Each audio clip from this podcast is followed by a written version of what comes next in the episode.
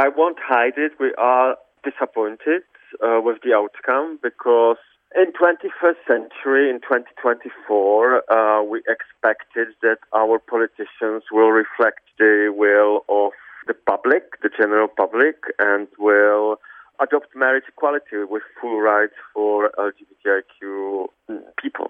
Well, opinion polls do suggest that most people are for marriage equality, but still, a lot of MPs have voters who are conservative, who are religious.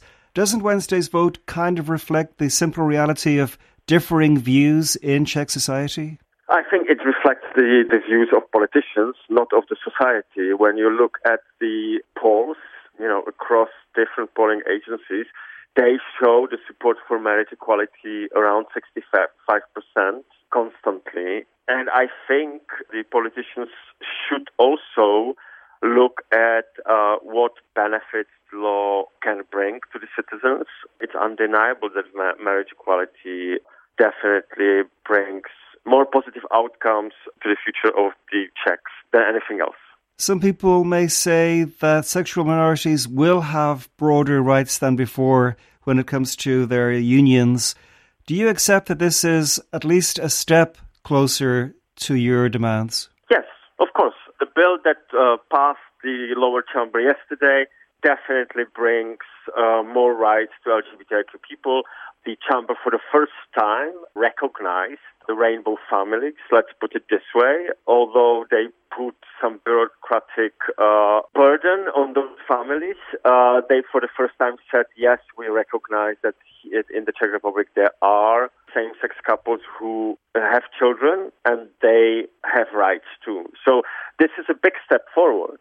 But, um, you know, what went through yesterday in lower chamber is the thing that went through in the Western Europe in 90s. We are not in uh, 90s where in other countries similar bills were passed through. And that's where our frustration is. Our politicians are saying that we belong to the West, but their actions yesterday showed that no, actually, that their actions shows that we are still behind the iron wall.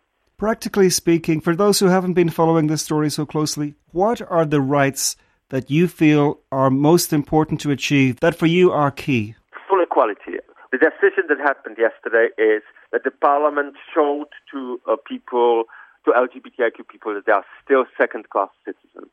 The amendment that they adopted yesterday means that those parents that want to adopt kids from the foster care have to go through process twice individually. And the question is why? Why straight couple can go through the adoption process only once, but lesbians or gays have to go twice, including a child. So they are putting the family through the stress of bureaucratic process twice. My final question is some people are saying that Czech MPs have only really delayed the inevitable, that marriage equality will eventually arrive in this country. Do you think that's true? And if so, when could you imagine it uh, coming here? Yes, I think that it is inevitable. I was hoping that it's inevitable already now in 2024. Apparently, our politicians are thinking that it's too early and let's wait another 10 or uh, 15 years. I think it's unfair to the future generations what they are doing, what they did yesterday and what they are doing. Because this is really a bill about future generations and what message they send to the young LGBTIQ people in